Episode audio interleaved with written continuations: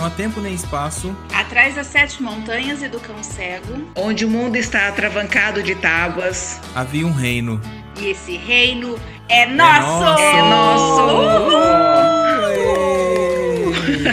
Sejam todos bem-vindos à gravação do nosso 16º episódio. Eu sou o Nilson José. Eu sou Val Teixeira. E eu, a Keila Souza. É isso aí, gente. Muito bem-vindos. O tema de hoje vai ser música. Music. Music. Is very good. Legal. Eu acho que o tema foi meu, né? Foi. Legal. Vou puxar essa cordinha hoje, então. Eu escolhi esse tema para nós três porque eu parei para pensar e nós três temos um passado com música, né? Pensei até que de postar no Instagram aquela foto da Val no piano, devia ter uns 15 anos, né? É. 15 anos, imagina, devia ter uns 10. E postar aquela minha foto, eu e a Keila fazendo aquela apresentação cantando e tocando violão, que eu encontrei ela recentemente. É. Acho que a gente podia compartilhar com o pessoal do Insta. Exclusivamente, eu tenho uma tatuagem da Clave de Sol, né? Ah, você tem, é? Tenho, foi minha primeira tatu. Legal. E aí eu acho que nossas histórias se entrelaçam com a música, que a gente podia até fazer um, um cast também falando sobre a dança, né? Porque a dança também tem muito a ver com nós três, né? Nós três tivemos contato com a dança e temos ainda contato com a dança, né? Compartilhamos uma parte em outros podcasts que falam um pouco da Keila com a história da dança e falando um pouco da minha história com a música também, mas hoje a gente vai fazer uma coisa direcionada. Ó, eu só preciso falar que a gente tem que tomar cuidado com o que a gente está falando, porque o pai e a mãe ouvem depois e eles ficam desesperados com as nossas histórias. A mãe começou a rezar por causa do nosso episódio passado, quando ela descobriu que eu estava dançando e tinha um homem dentro da casa. E aí que a Keira pegava a rodovia de madrugada, é, na época que ela dançava. Então a gente tem que ter mais cuidado, senão a gente vai matar o pai e a mãe de, de susto postergado, né? Assim. Depois daí, eles dela está morta. Uhum, bem por aí. Agora que as nossas vidas nem têm mais tanta emoção assim. então vamos ser mais light com os nossos pais. Gente, nós estamos fazendo isso por amor a eles, tá? Então a gente vai ter que fazer censura. Esse episódio é censurado aos pais. Pronto.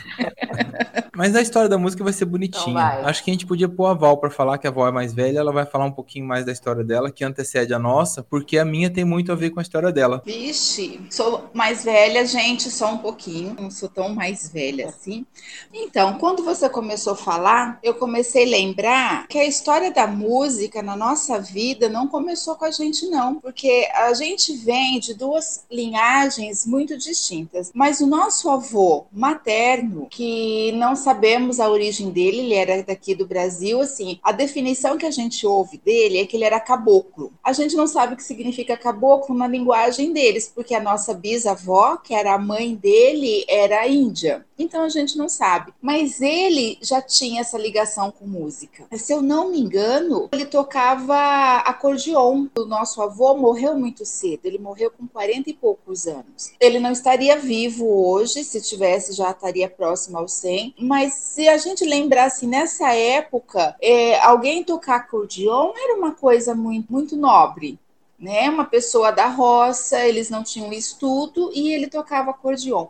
E a nossa mãe, ela cantava em coral. E a mãe tem até uma história que quando eles foram todos criados no sítio, que era muito comum de, dos vizinhos se reunirem no terreiro para se divertir e o, e o vô chama ela para cantar com ele. Então a música já vem na nossa família de muito tempo. E nós temos a linhagem paterna onde não se fala muito de música, mas a gente pode lembrar disso, Wilson, porque eu fiz piano, mas eu fiz piano não foi por uma escolha minha, era um desejo da mãe, porque a mãe ganhou o piano, o piano que a gente tem é dela, ela ganhou quando ela estava grávida de você. Nessa época que você estava nascendo, a mãe estava começando a estudar piano. Isso é muito interessante, é muito bonito da gente pensar. Que você nasceu e estava com cinco anos. Eu vi toda essa parte de, de música acontecendo nesse sentido, só que muito pouco. Primeiro que não era uma coisa incentivada. E depois que a mãe já, já tinha gente, ela não tinha essa disponibilidade para entrar de cabeça, né? E mesmo que eu tenha feito, ela me colocou, ela achava que era legal, eu nunca não gostei. O problema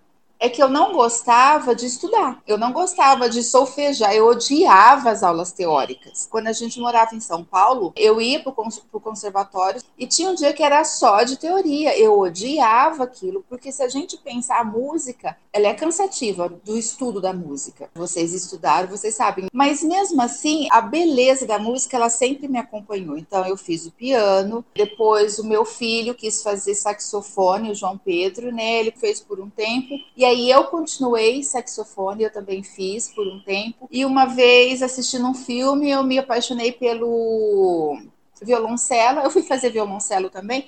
Enfim, eu não toco nada hoje, mas eu amo saber que eu sei, que eu sei a letra, que eu sei ler, eu sei partitura. Eu gosto de viver a música. Então a, a minha participação foi essa.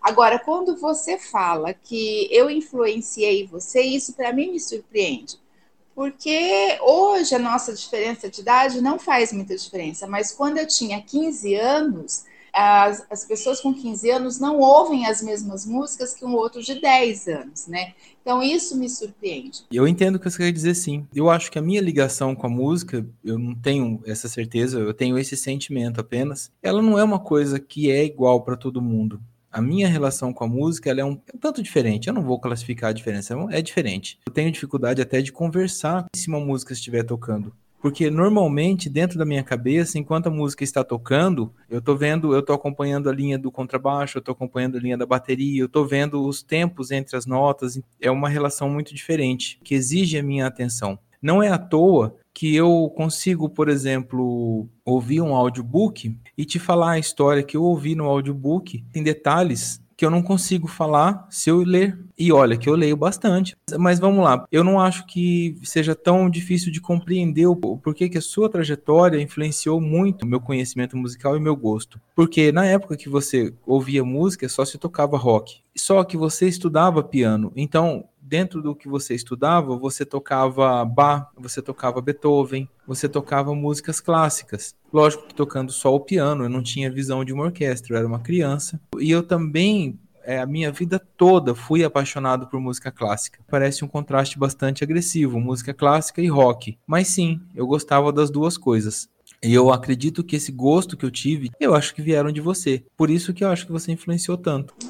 É. Interessante ouvir isso. Mas eu acho assim, o rock, para mim, ele é derivado da música clássica. Assim, você abordou o seu gosto musical, né? É lógico que o meu gosto musical ele foi formado por influência de vocês também, porque eu ouvia os rocks clássicos. Eu gosto muito de rock, mas eu acho que eu tenho um gosto por um, metal mais pesado, que não é muito gosto de vocês, mas foi um, gosto meu que eu defini com o passar do, do, tempo. Mas com certeza gostar de rock foi influência de vocês, porque eu cresci ouvindo, né? Que era o que vocês ouviam. E como o Nilson falou, naquela época ouvia-se muito rock. Tanto é que hoje, quem gosta de rock gosta dos clássicos. Os jovens de hoje, eles continuam ouvindo as músicas que a gente ouvia na nossa adolescência. E aí entra essa questão do clássico. Eu não lembro aonde foi que eu vi que falava da questão da derivação do rock vir da música clássica. E nós temos muitos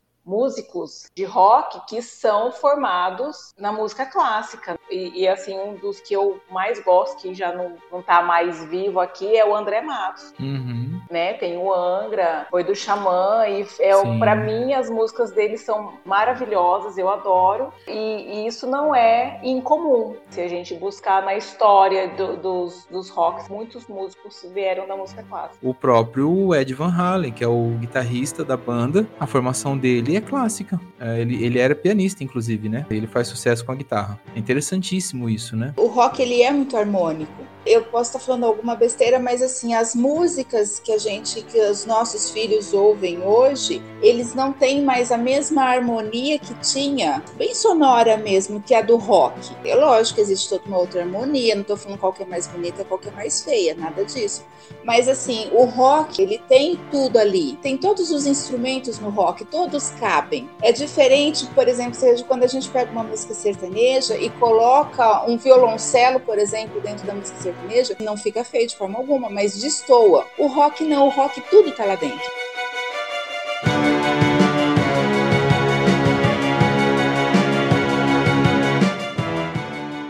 Todas as personalidades, todas as reivindicações fazem parte do rock. Eu, eu gosto muito de rock, mas ouvindo assim quando vocês estão falando, eu tendo a música para mim, a música ela é pura, pura, pura emoção. Então eu não tenho para falar para vocês é, qual que eu gosto. Eu não sei nome de cantor. Eu cresci ouvindo YouTube, fazia muita parte da minha estrutura na, na adolescência, Bon Jovi, Rod Stewart. Então assim vieram sim, mas falar o nome do cantor daquela banda, quem é o guitarrista, essas coisas eu não tenho. Mas o Nilson falou que não consegue estudar, é, conversar ouvindo música, eu não consigo nada ouvindo música. Porque se eu ponho uma música, eu saio da onde eu estou. Eu não fico vendo a, a partitura, não fico vendo nada disso. Eu vou para um mundo onde eu não tenho estrutura física. Então, se a música para mim, ela transcende, ela transcende o que eu aprendi, eu acho que é por isso que eu nunca dei conta nem de ficar muito aprendendo e fazendo, fazendo, fazendo. Porque é, eu vou para um outro lugar, eu acho que é um refúgio meu. A música, para mim, ela é muito emoção. Arriscaria até falar que a música, para mim, é espiritual. Porque realmente eu vou para outra dimensão. Bem colocado. Gostei. É. Na verdade, Val, tem uma visão do mundo muito técnica. Ela não falou da trajetória dela, né? Aí eu falei que eu tive banda, que eu. Aliás, eu não falei. Deixa eu falar agora. É... é, Falou em outro. Eu já estudei violão clássico. Minha vida musical sempre foi muito ligada às cordas, apesar de eu ter estudado dois anos de saxofone também. Então eu estudei bastante tempo violão clássico. Depois eu fui para guitarra. Dentro da guitarra eu toquei em banda. Trabalhei consertando instrumentos musicais, fazendo regulagem de instrumentos musicais, de cordas, na verdade, contrabaixo, guitarra e coisa assim. Estudei saxofone, mas nunca cheguei a tocar. Mas tocando guitarra, eu tive participação em duas bandas, uma banda de baile, banda de uma outra banda de blues. Tive uma história breve com, com apresentações. Eu acredito que essa passagem breve que eu tive é porque eu não, eu nunca fui um bom músico. Eu sempre fui muito bom técnico. Até mesmo porque para eu me expressar eu tenho dificuldade. Então, eu acredito que a música eu tinha ela num conceito tão elevado tão alto, que eu não conseguia alcançar. Isso me atrapalhou nessa minha trajetória musical, tanto é que eu tive um disquite musical. Em setembro de 2004, eu decidi que não ia mais tocar e eu vendi todo o meu equipamento. Tinha várias guitarras, tinha vários violões, tinha amplificador inglês, vendi tudo e nunca mais eu voltei a tocar, porque eu acredito realmente que eu tenho essa dificuldade. Esse patamar no qual eu coloco a música tá muito alto. Mas a minha trajetória toda foi essa, foram mais ou menos 15 anos de envolvimento musical. E é isso, a minha minha parte é essa. Agora aquela conta dela. então, eu fiz violão não me formei. Na verdade, o que que acontece? Eu queria cantar. Eu não queria aprender a tocar instrumento musical nenhum. Aí foi a mãe quem falou, falou, olha, mas se você vai cantar, aprende a tocar um instrumento. Primeiro que me passou pela cabeça foi o violão. Então eu comecei a fazer violão para cantar. Se eu pegar o violão e treinar, eu até consigo, mas eu não gosto. Gostava de quando a aula era para cantar. você lembra, Nils, que tinha banda do conservatório? Lembro. E a gente gente ensaiava, alguns ensaios eram em casa, né? Daquele momento eu gostava. Eu sou uma pessoa muito musical. As músicas na minha vida, quando eu lembro, elas estão sempre em algum momento tô ouvindo uma música tal. Aí eu tenho todo aquele contexto daquela música, o que, que eu vivi naquela época, a música marcando a minha vida em vários momentos, vários episódios. Quando eu comecei a faculdade de fonoaudiologia, a gente também tinha um coral na faculdade. Eu cantava no coral. Não sou uma boa cantora, talvez se eu treinasse melhor eu seria. mas nunca fui muito dedicada, assim. Então, de família. Hã?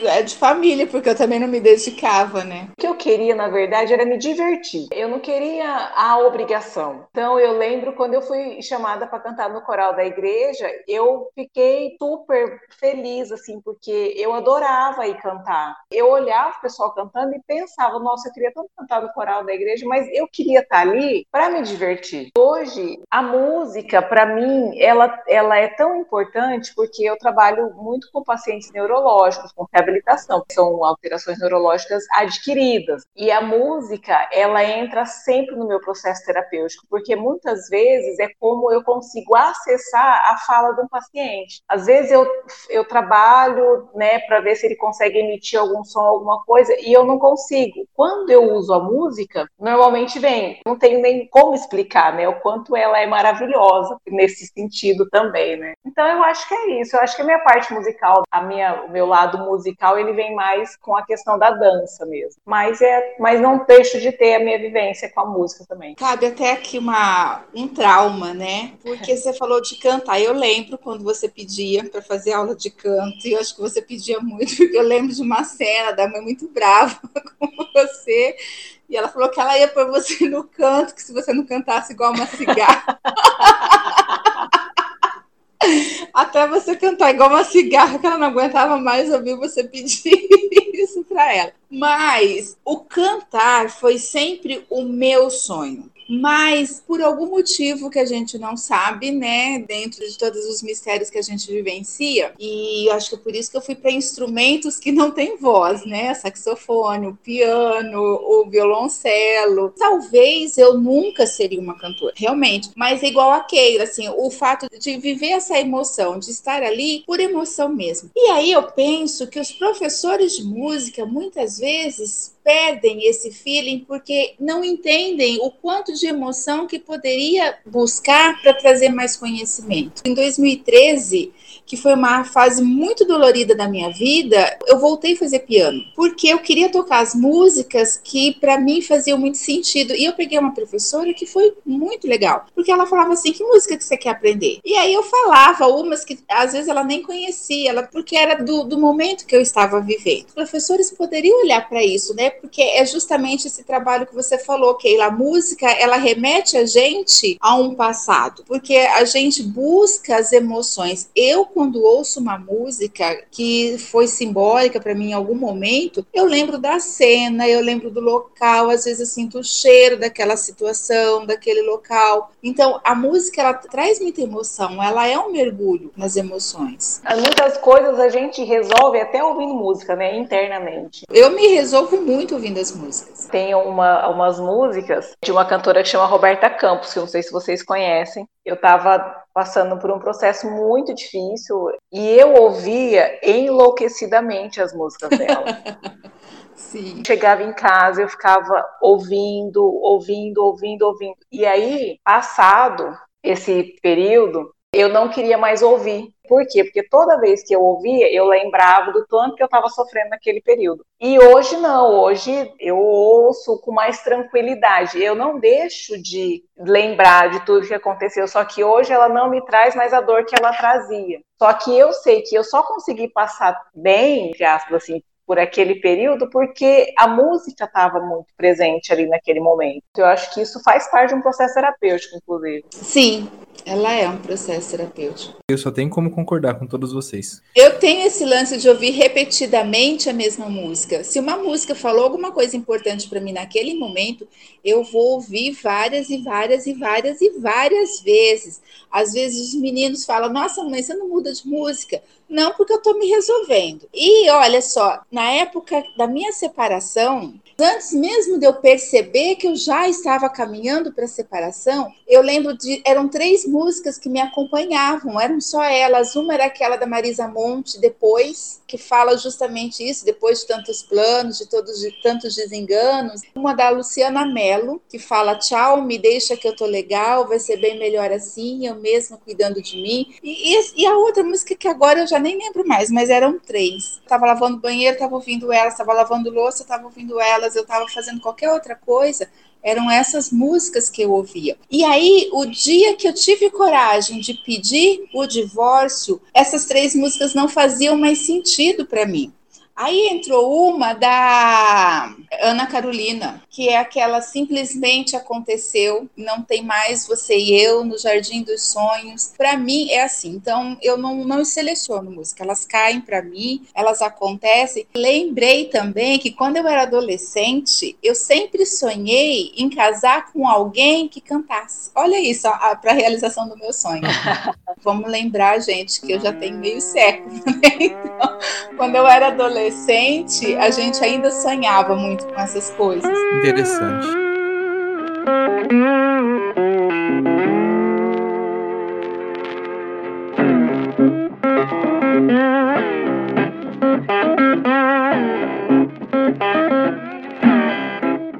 Eu tenho também essa questão de ouvir várias vezes a mesma música, né? Eu mesmo me podo. Pô, muda, né? Para com isso.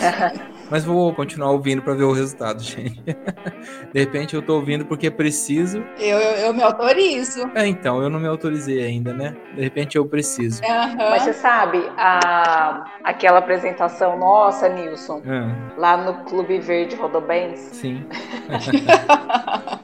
eu não sei se vocês recordam, mas eu tava numa fase que eu tava com anorexia. Sim. Eu lembro. Tanto é que se vê a foto, eu tava um palito. E assim, essa música, talvez eu ache ela tão horrorosa justamente Uhum. pela fase em que eu vivia. Sim. Porque era um período muito sofrido da minha vida. Lembro da música, é, não gosto de ouvir ela, ainda estou me resolvendo com isso, mas assim, tem essa carga emocional dessa fase aí. Sim. Bem provável que tem, né? Olha, pra ser sincero, eu também não era o maior fã dessa música. Na verdade, eu não sou até hoje um grande fã dessa música.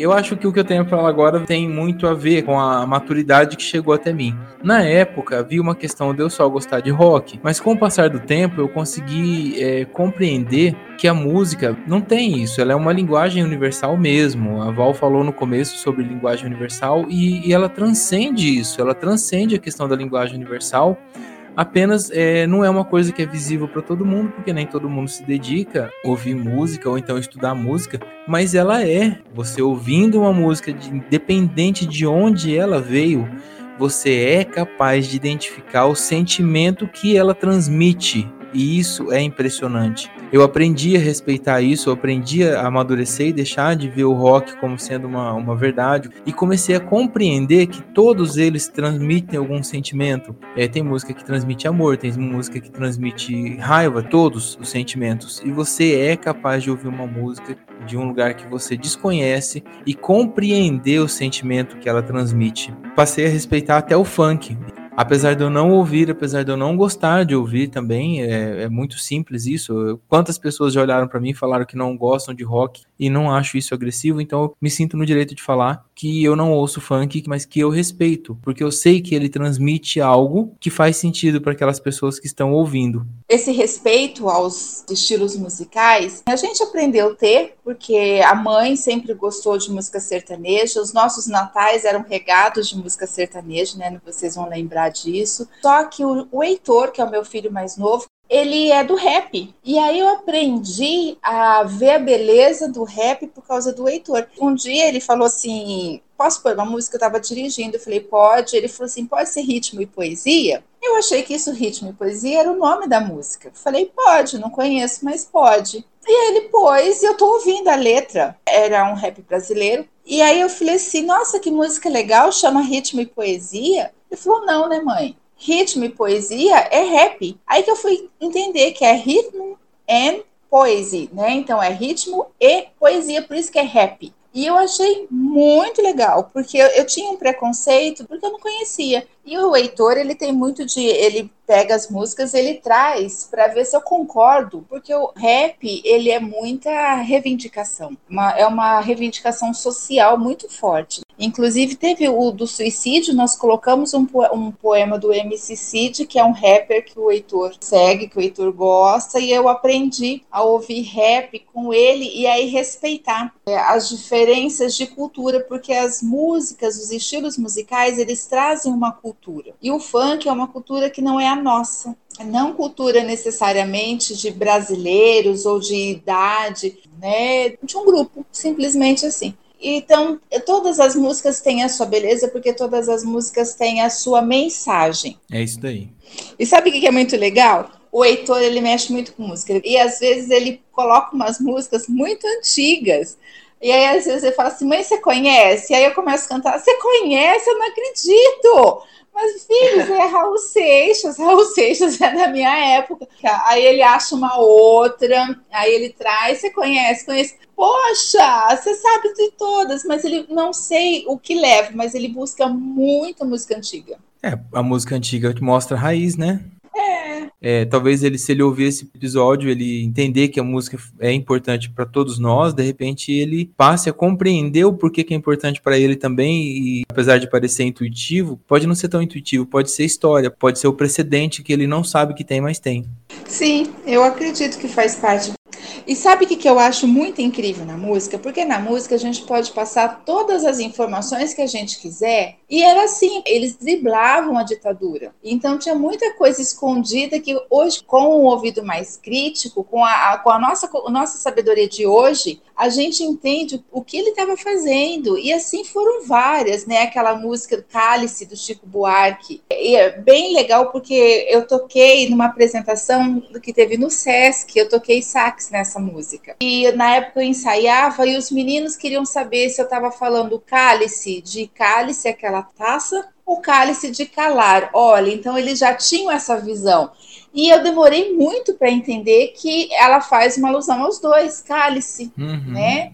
Cálice, simplesmente cálice, porque era época de ditadura, era época que não era de uma censura muito grande. E aquele dia que a Keila mandou aquela música que eu fiquei muito mal, Keila, aquele dia que é, você mandou a música do Nenhum de Nós, né? Camila, Camila. Camila. Né? Gente, Quantas vezes que nós dançamos aquela música, cantamos aquela música e a, gente nunca imaginou que ela tinha uma mensagem por trás sobre a, a, o abuso sexual. Sim. Depois a gente estava discutindo, né, Nilson? As músicas que tinham nos anos 80, elas eram altamente preconceituosas. Eram agressivas também. Era, era porque a gente não estava nessa, nessa visão ainda, a gente não tinha ainda acordado para essa realidade que consumia a gente.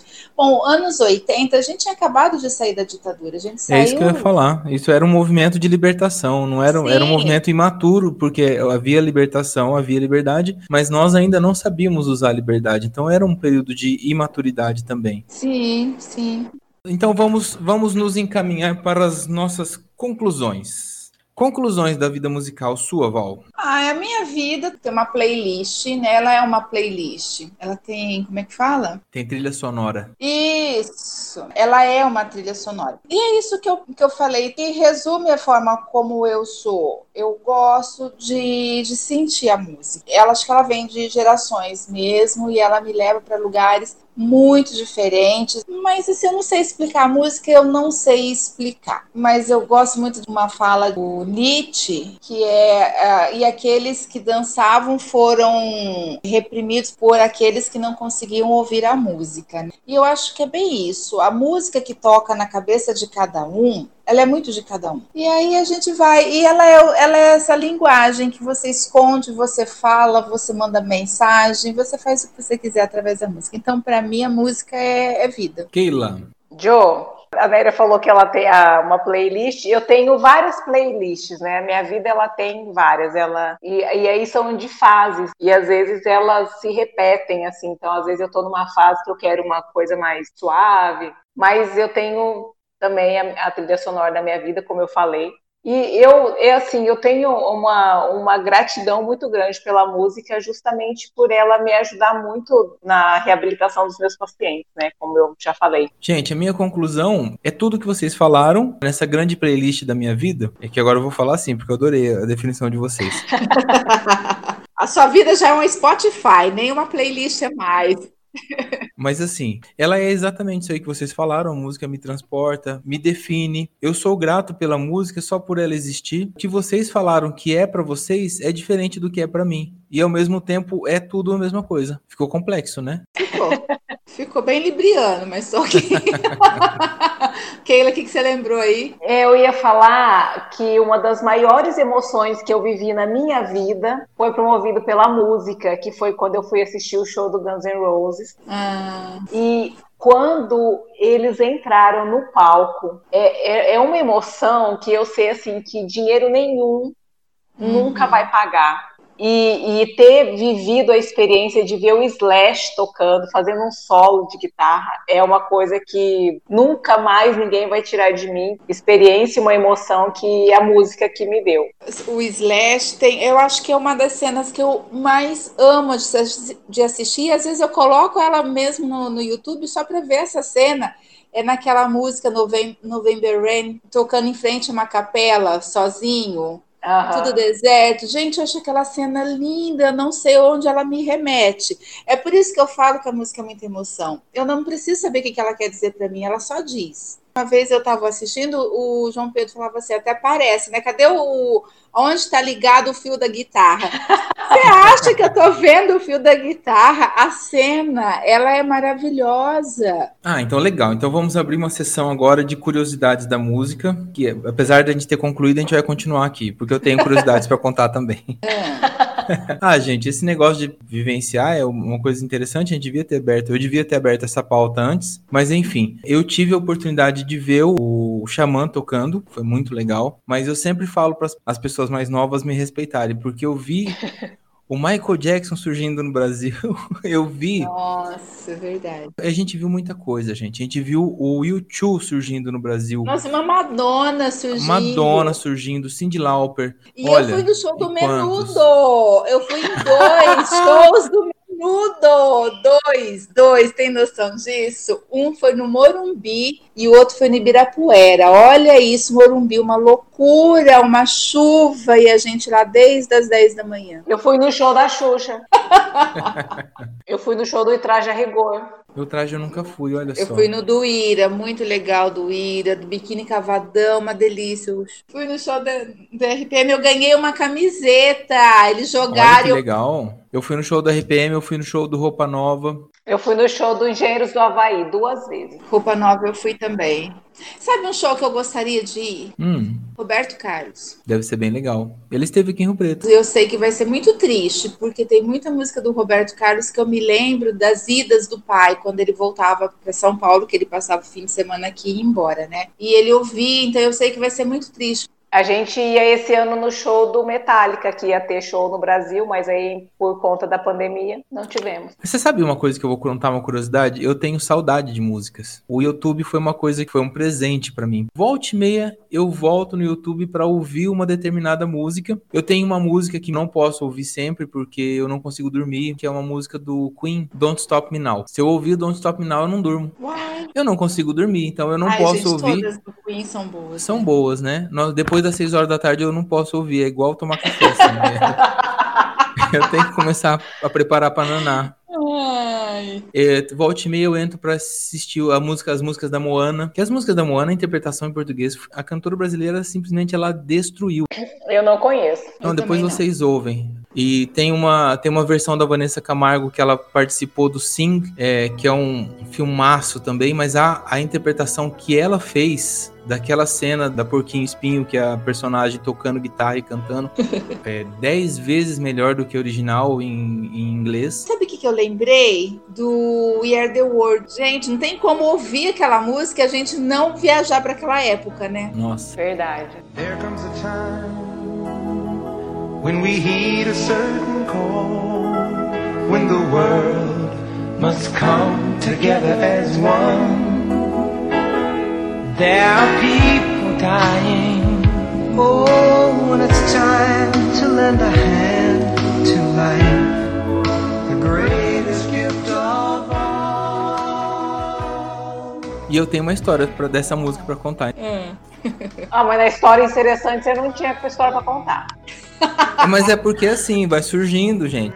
Ah, tá. Quem quiser saber das minhas tem que ouvir todos, que eu vou espalhando. Ah, entendeu? Tá vendo? Eu não lembro quantos anos eu tinha, mas eu vou chutar que eu tinha por volta de 8 anos de idade. É, eu ia pra escola e tinha um boteco. Mas quando eu falo boteco, era boteco, boteco de, de bêbado mesmo, de pinga, né? E tinha uma jukebox dentro desse, desse boteco. Gente, jukebox mesmo, de verdade. E você tinha que pôr a moeda e pôr para tocar a música. E eu passava em frente todos os dias e eu morria de vontade de ver aquilo de perto. Mas o boteco era um lugar que era difícil de entrar. Hoje ainda é difícil de entrar num boteco, porque aquele bando de bêbado. Dia eu passei não tinha nenhum bêbado. Fui lá, coloquei a musiquinha só pra ouvir We Are The World. Onde era isso? Tem essa cena, essa memória, esse momento que eu tava, eu tava carregando a moeda fazia tempo, porque eu tava esperando a oportunidade, né? Mas onde? Aqui em Rio Preto? Não, em São Paulo. Não, em São Paulo. São Paulo? Nossa, mas você era tão pequeno. De um dia eu passei, tinha ninguém, eu fui lá e tchuk, moedinha, We Are The World. E eu fiquei lá sozinho ouvindo. yeah Eu, eu a da minha adolescência, Nils, que acho que, que compartilha um pouquinho com a sua, é a trilha sonora do Aladdin, da Bela e a Fera e da Pequena Sereia. Com certeza. E a- o último episódio do Todo Mundo Odeia o Chris, ele tá a família dele na, numa lanchonete e ele vai lá numa jukebox e põe a música Live on Pray do Bon Jovi. A cena final, assim, deles cantando, eu acho ela icônica, assim, sabe? E olha que eu lembrei de uma coisa bem legal. Quando a gente passava férias em Macaubal, tinha uma banda lá. Vocês lembram? Mecânica Pesada. Eu lembro. Lembro, eu tenho CD, tenho dois CDs dele. Porque eu trazia os meus discos e a gente colocava lá no fundo e a casa deles fazia fundo. Então era geralmente o. Acho que é a Serginha, nem me lembro mais. Ia lá perguntar que disco você tá ouvindo. Foi uma época do Oingo Boingo. Não sei se vocês lembram Lógico do que eu lembro, adoro, amo. O Sig Sig Sputnik, Sig que eu Sig Sputnik.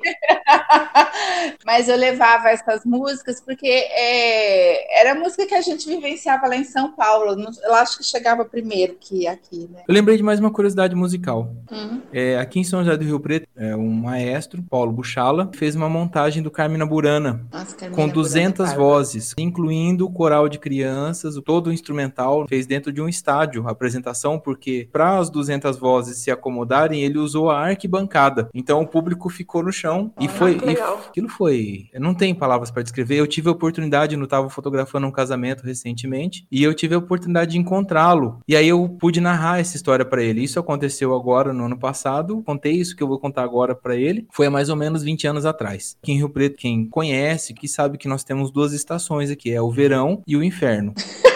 O, o inferno é quase o ano inteiro, o verão é na época do inverno, tá?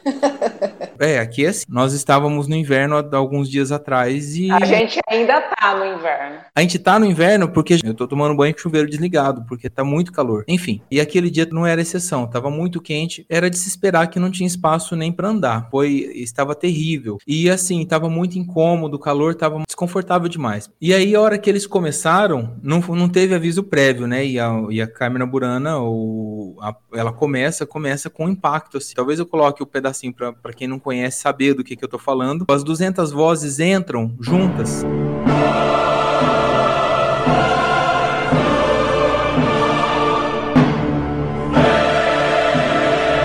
Gente, subia uma onda de arrepio e outra onda de arrepio. Era uma coisa surreal. Eu nunca tinha sentido aquilo na minha vida. Aí eu olhei a minha volta, tudo tava em câmera lenta. Era um mar de gente, todos estavam chorando. Mas não tô falando de 20, 30 pessoas, eu estou falando de mil pessoas, assim, juntas. Você olhava aquele oceano de cabecinha, assim, todo mundo chorando. E tudo parecia estar em câmera lenta. Olha, quem conhece a obra, Carmina Burana, sabe que é uma obra que não tem cinco minutos, ela é grande. Mas a impressão que eu tenho é de que ela acabou em cinco minutos. Surreal. A palavra, a única palavra que descreve é que foi surreal. É isso que eu falei, né? O poder da música. Ninguém, cada um vivendo uma história, mas ela consegue trazer todo mundo numa situação só, né? E você só tava olhando pros outros pra você não chorar também, seu bobão. Senão você também ia chorar.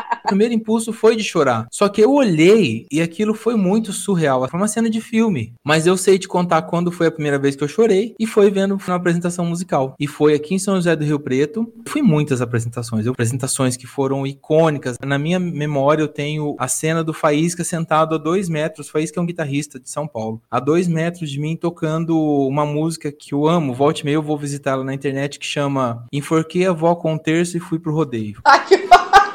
que horror. É, mas assim, a música é incrível. Tem quem quiser procurar. É uma lembrança que eu carrego comigo. Eu lembro do Celso Pixinga, que é um baixista apresentando também assim, é, tocando em pé, alguns metros de mim. Assim, consegui ouvir as cordas do instrumento dele, porque eu estava muito próximo dele. Então, essas são memórias que eu carrego. Mas a primeira vez que eu chorei em uma apresentação foi de um saxofonista, um senhor daqui de São José do Rio Preto, que se chamava Renato Pérez, ele é falecido. E na época ele já estava muito doente. Ele entrou no palco, eu não conhecia Renato Pérez, eu não sabia quem ele era, e ele entrou no palco, eles, eles conduziram ele, porque ele já não via mais, ele não tinha mais visão e ele já não tinha mais a coordenação das pernas muito boa. E na hora que o cara começou a tocar, foi incrível. Eu acho que na, na terceira nota que ele tava tocando, eu chorei. Acho que eu nunca contei isso pra ninguém. Então, beleza, gente, vamos encerrar? Então vamos encerrar. Os recadinhos do baú. Recadinhos do coração. Ah, Então, gente, segue, curte, compartilha. Nosso podcast está no YouTube, nosso podcast está no Instagram. sim. Baú de recorte. Então, nosso podcast está no YouTube, nosso podcast está no Instagram, nosso podcast está no Spotify, nosso podcast está no Google Podcast. Então é só pesquisar que você vai encontrar a gente. Quer fazer comentário? Nós esperamos que sim. Comenta, dá opinião. Comenta. Fala com a gente. Isso, leva pro passeio, leva pra caminhada.